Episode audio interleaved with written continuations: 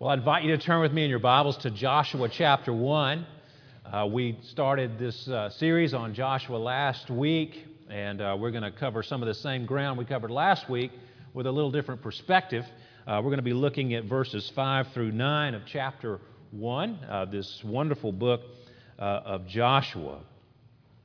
And, and verse, beginning in verse 5, we read these words addressed from God to Joshua No man shall be able to stand before you all the days of your life, just as I was with Moses, so I will be with you. I will not leave you or forsake you. Be strong and courageous, for you shall cause this people to inherit the land that I swore to their fathers to give them. Only be strong and very courageous, being careful to do according to all that the law, all the law that Moses my servant commanded you. Do not turn from it on the right hand or to the left, that you may have good success wherever you go. This book of the law shall not depart from your mouth, but you shall meditate on it day and night, so that you may be careful to do according to all that is written in it. For then you will make your way prosperous, and then you will have good success. Have I not commanded you? Be strong and courageous. Do not be frightened, and do not be dismayed, for the Lord your God is with you wherever you go. And may God bless the reading and hearing of his word to us this morning. Well, last week I pointed out that these words, uh, these verses that we just read, were addressed specifically to Joshua, Moses' successor. Joshua is uh, the one being given the promises of God's support and God's presence. All the pronouns there are singular, you, singular. Uh, you be strong and courageous. I will be with you. I will never leave you, singular, or forsake you, singular. He's the one being commanded to be strong and courageous because he's been chosen to lead God's, to lead God's people into the promised land. He is the one who is called to be above reproach in reference to God's law so that he might have success. And God had told Moses the same thing that he is telling Joshua. Just as I was with Moses, it says here, so I will be with you. And he also made that promise directly to Abraham and to Isaac and to Jacob and to others as well. God spoke to these individuals and he reassured them that he was with them. Well, these words, are, of course, yes, specifically to Joshua, but you remember a few, about a month ago, we were looking at the last chapter of Hebrews, verse 5. And in that particular verse, the writer of Hebrews directly quotes Joshua 1 5. I will never leave you nor forsake you. And the writer of Hebrews takes God's words that were specifically to Joshua and he applies them to Christians in general. I am with you. I will never leave you nor forsake you. Just like he said to Joshua, he says to believers like you and me. So today, I want to explore this idea that God is with us. God is with us and will never leave us nor forsake us. What exactly does that mean, and what are the implications for your life and mine? And here's how I'm going to approach this I'm going to move from God's general presence in the world, or, or really in, in all of the universe, and move more specifically to God's presence in our lives, in your life, in my life, in those of his people. So, first, we're going to look at God's universal cosmic presence, and then we're going to take a minute to look at God's special covenantal presence. The Children's Catechism, if you've ever learned anything about the Children's Catechism, uh, number 10, who can quote it with me? I'll answer the que- I'll ask the question, where is God? God, well, y'all need to learn the catechism. Come on. God is everywhere. God is everywhere. Uh, in theological terms, we call this God's immensity, his immensity, or we might use the term uh, omnipresence. God is everywhere, He's everywhere present. Um, God's immensity, His omnipresence, falls under a broader attribute of God, His infinity. God is infinite, He's without limitations. And so there's really, uh, theologians describe three ways that God is infinite, or three categories of His infinity. First, uh, God is without limitation in reference to His perfections, uh, the quality of His perfections. So, what that means is that God's holiness, which is one of His characteristics, His crowning characteristic, God's holiness is infinite. It is not limited by any defect whatsoever. His holiness is absolutely perfect. The same is true of His love, His righteousness, His goodness, etc. God is infinitely perfect, He has no defect whatsoever. Secondly, we can talk about God's infinity in reference to time. God is infinite in relation to time, which means He's eternal. In other words, He is beyond time, He has no beginning or end. Our lives have a, a past, a present, and a future. We divide our lives up in that way. But God has no such division. He has no, there's no past, present, or future with God. He is. His name, Yahweh, means I am. He has always been and will always be. He is not limited by time. He's infinite in relation to time. He's eternal. And then, the one that we want to look at today for our purposes, God is infinite in relation to space. God is infinite in relation to space, and this is called, as I said before, His immensity. Louis Berkhof, a systematic theologian, says Immensity is that perfection of the divine being by which he transcends all spatial limitations, and yet is present in every point of space with his whole being. It has a negative and a positive side, denying all limitations of space to the divine being and asserting that God is above space and fills every part of it with his whole being. So we've, we've already mentioned that the terms immensity and omnipresent are uh, applied to God. And they denote the same thing, and they're, they're, they are synonymous. But immensity points to the fact that God transcends all space and is not subject to its limitations. While omnipresence denotes that he nevertheless fills every part of space with his entire being. So the former emphasizes the transcendence of God, that He is above and, and huge and immense, and the latter, that God is immanent. He's ever present, He's always here. And the Bible supports this.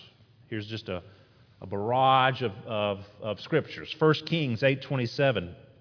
Uh, this is Solomon talking about the temple that he's built. But will God indeed dwell on the earth? Behold, heaven and the highest heaven cannot contain you. How much less this house that I have built? Isaiah 66 Thus says the Lord Heaven is my throne, and the earth is my footstool. What is the house that you would build for me, and what is the place of my rest? Acts 7, Stephen uh, is preaching, and Stephen says, the Most High does not dwell in houses made by hands, as the prophet says. Heaven is my throne, and the earth is my footstool. What kind of house will you build for me, says the Lord? Or what is the place of my rest? Psalm 139. Where shall I go from your spirit? Or where shall I flee from your presence? If I ascend to heaven, you are there. If I make my bed in Sheol, you are there. If I take the wings of the morning and dwell in the uttermost parts of the sea, even there your hand shall lead me, and your right hand shall hold me. Jeremiah 23. Am I a God at hand, declares the Lord, and not a God far away? Can a man hide himself in secret places so that I cannot see him, declares the Lord? Do I not fill heaven and earth? declares the Lord. Paul, speaking to the Athenians in Acts 17, says, God made from one man every nation of mankind to live on all the face of the earth, having determined allotted periods and the boundaries of their dwelling place, that they should seek God and perhaps feel their way toward Him and find Him, yet He is actually not far from each one of us. For in Him we live and move and have our being. In Him we live and move and have our being. Scott Clark, a theologian at uh, Westminster Seminary out in California, says God is not diffused throughout creation as though He is partly here and partly there, but rather He is completely here and completely there at the same time and with no loss to Himself. Put positively, to say that God is immense is to say that He fills all that can be filled with all of Himself all the time. Put negatively, there is no place where He is not. Therefore, God cannot be contained. There could, be, there, could be, there could not be any such things as space or location unless God is immense and is actively filling all things and sustaining them. In Him we live and move and have our being. So God is indeed everywhere. God is both transcendent and immanent.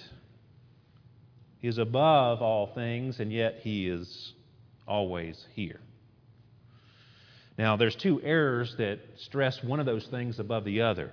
Pantheism uh, stresses God's immanence over his transcendence. Pantheism is the view that everything is part of an all encompassing immanent God. All forms of reality may then be considered either modes of that being or identical with it. So, God is everything. And if God is everything, God is nothing. But I'll carry on. Some hold that pantheism is a non religious philosophical position to them, pantheism is the view that the universe, in the sense of the totality of all existence, and God are identical. So, the universe and God, that's, they're the same thing. It implies a denial of the personality and transcendence of God. And this makes humans part of God because we are part of reality, we're part of creation. God is not distinct from creation in this view. And that's an error. That's God is immanent, God is everything, not transcendent. But God, in reality, is distinct from creation. He is not the creation, He's distinct from creation, and God exists beyond creation. That's the truth.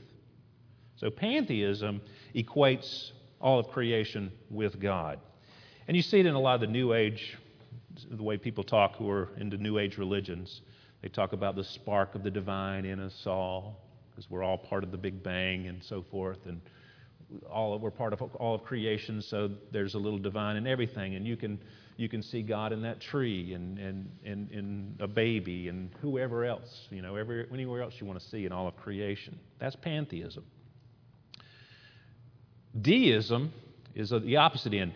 It's the belief that God is transcendent, a supreme being, but uninvolved in the world. He's not immanent, He's not here. He's off in heaven somewhere. He uh, created the earth and He's left it. He's like the, he's the, the divine clockmaker. He uh, put it all together, left it there, and is waiting for it to unwind. N- uninvolved, generally, in the world. And that's how a lot of people live today. God's off somewhere else. He's not involved in my life, and I don't really want to have him involved in my, my life at all anyway. In that view, God is not immanent, only transcendent. Truth is, if God is everywhere, then there is no place where we can escape his presence. That's what this all means. God is everywhere. There's no place we can escape his presence. If you were to travel on the Starship Enterprise or any other spaceship, get Jeff Bezos to send you off to the furthest galaxy in the universe, the furthest planet away from us, God would be there. God is everywhere. There is no place where God is not. Let's do more children's catechism here. We said, Where is God? God is everywhere. Next question Can you see God? No, I cannot see God, but He always sees me. 12. Does God know all things? Yes. Nothing can be hid from God. You see the implication there. God is everywhere, even though we can't see Him, He always sees you. And, and if God is everywhere, He knows everything about you.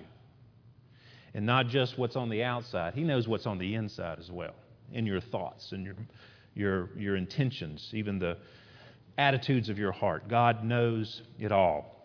Hebrews 4:13 says, "No creature is hidden from his sight, but all are naked and exposed to the eyes of him to whom we must give account." In Matthew 12, Jesus says, I tell you, on the day of judgment, people will give account for every careless word they speak. Nothing can be hid from God. God sees and knows everything. And you cannot successfully run from God. A lot of people try, a lot of people have tried, and a lot of people will try, but no one will be successful at that venture. You cannot run or hide from God.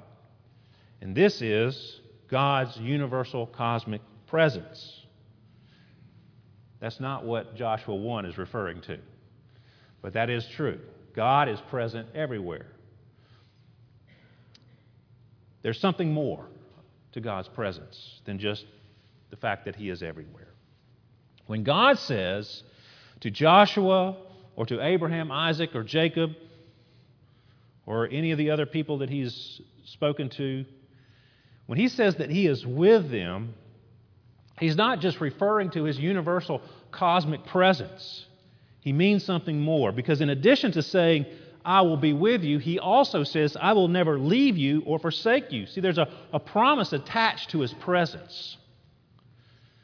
It is a special presence, and because there's a promise attached, it's a covenantal presence. He has bound himself to those people with a promise I will never leave you nor forsake you. God here in Joshua 1:5 is binding himself to Joshua in a very special way. He is with Joshua in a different way than he is with all those nations that he's about to go fight with. And that same special covenantal presence is for believers as well as Joshua according to Hebrews 13:5. It's true of anybody who puts their faith. He will never leave us nor forsake us.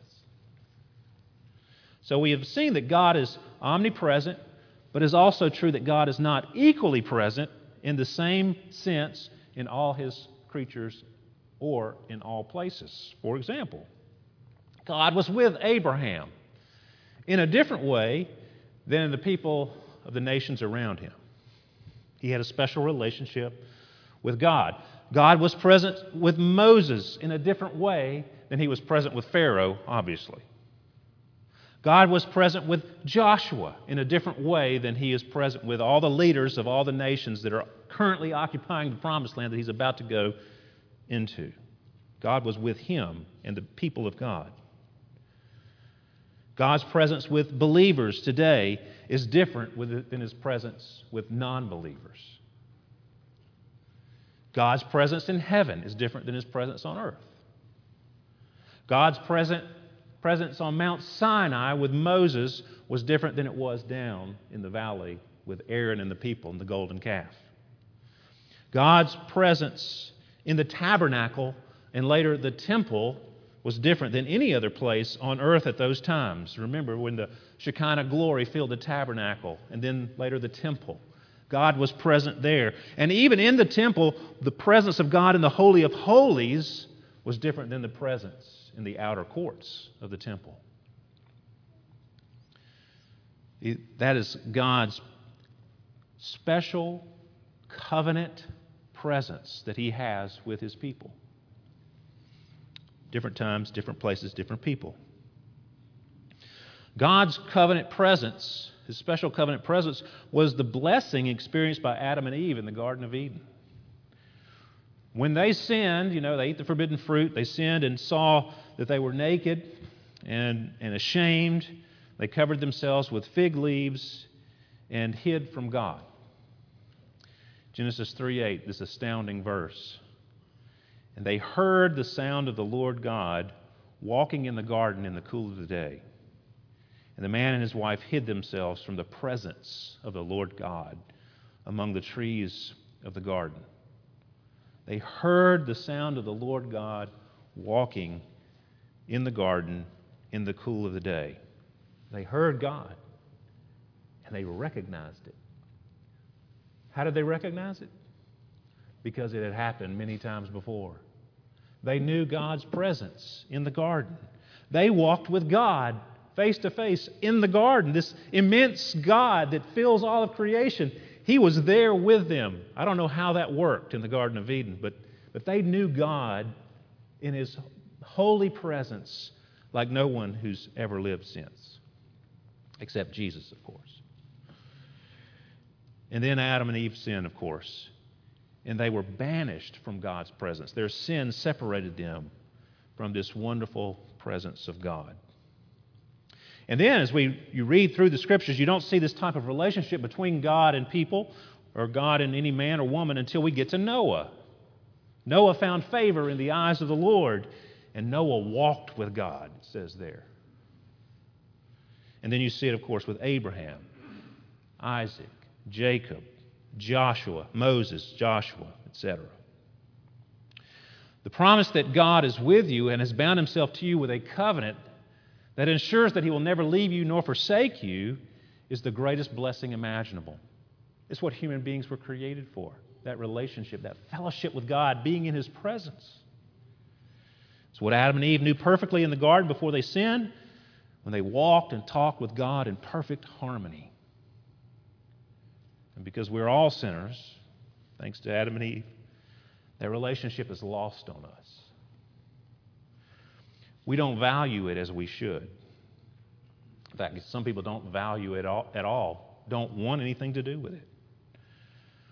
But our immense, omnipresent God values that relationship.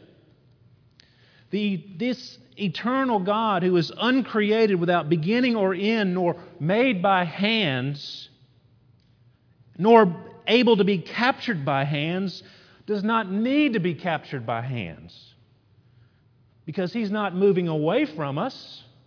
Quite the opposite. He has come to us and sought us out. This immense triune God wonderfully and mysteriously took on human flesh in addition to his immensity as the greatest condescension to sinful human beings, seeking us out. The one who could not be contained became flesh and blood human being. The virgin shall bear a son, and you shall call his name what? Emmanuel, which means God with us. God with us. The Word became flesh and dwelt among us, and we beheld His glory.